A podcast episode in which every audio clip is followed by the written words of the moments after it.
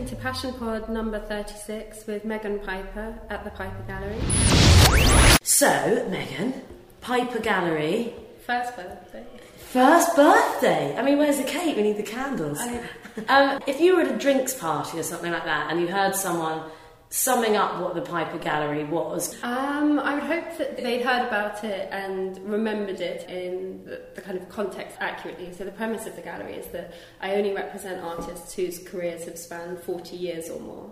So the program is really looking at rediscovering, re-evaluating artists who've slipped under the radar slightly. And sometimes people can hear that and reinterpret it and remember it slightly differently. So about it being, you know, a gallery for older artists, um, when in fact it's less about artist age, it's more for me about their career as artists.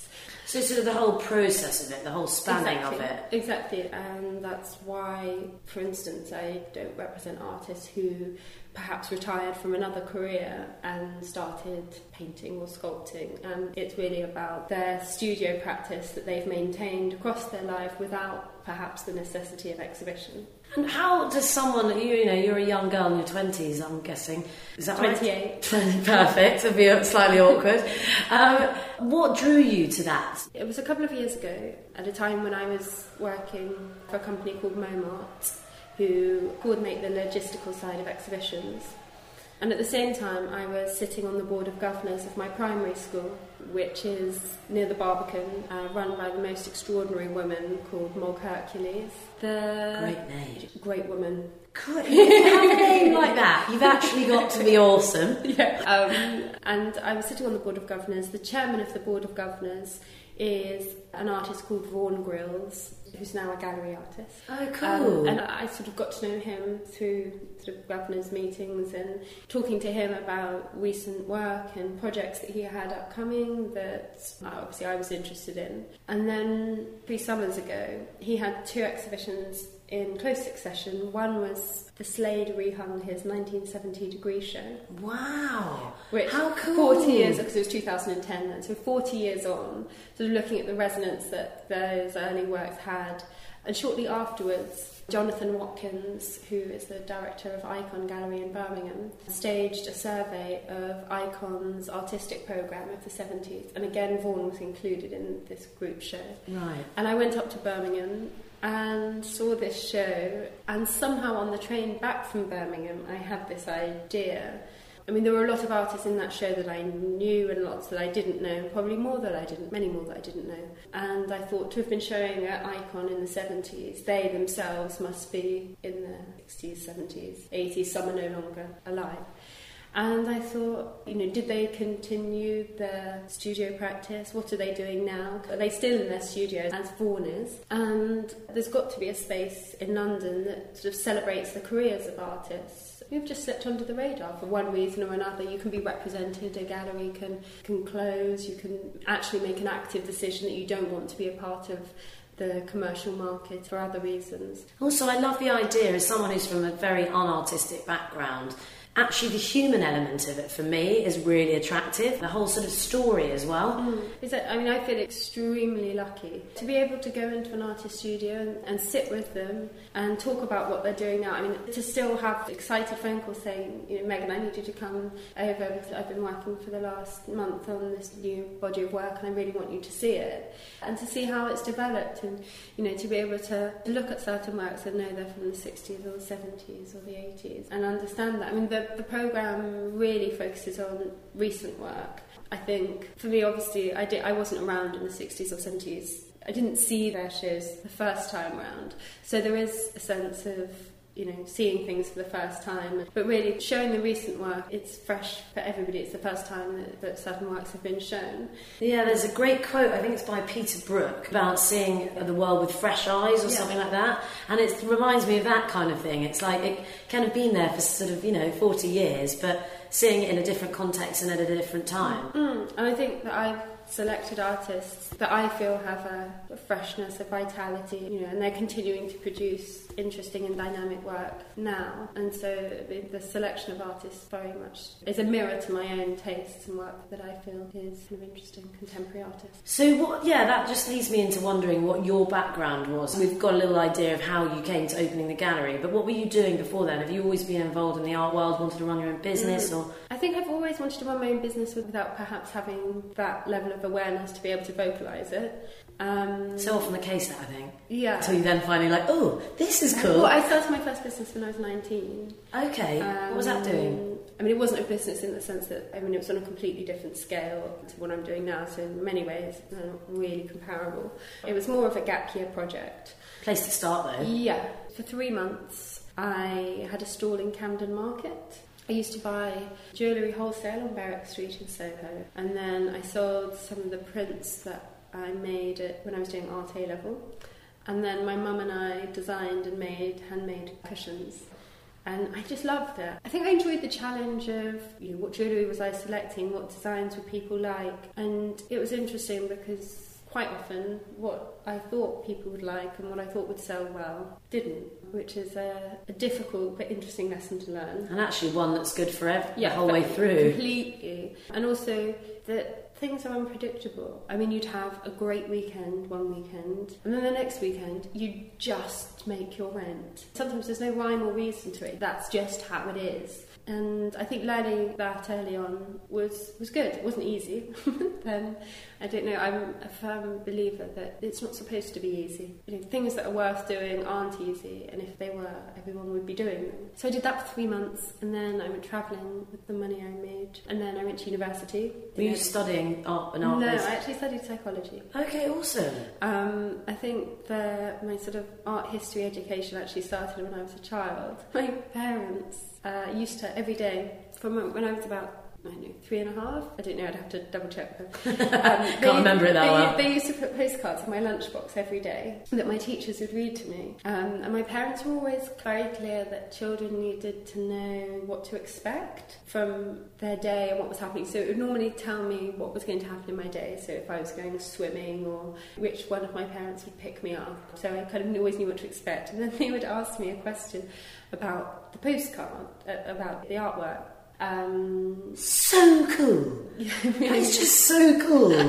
What awesome parents you have. Really inspired. Yeah, really inspired. That's exactly the right word. Um, and I've still got uh, old suitcases filled with these postcards. And I mean, and that, if I were tracing back where it all started, I'd probably pinpoint that as really key for me in my growing up. And also, um, my parents got divorced when I was nine, and I had the weekdays with my mum, and then three out of four weekends I'd be with my dad. And so when you go somewhere for a weekend, there's some sort of activity that you do. You're not just having your continued day to day family life over the weekend. And so I think you know, my dad used to take my brother and I to exhibitions. That was sort of what we would do on the weekend.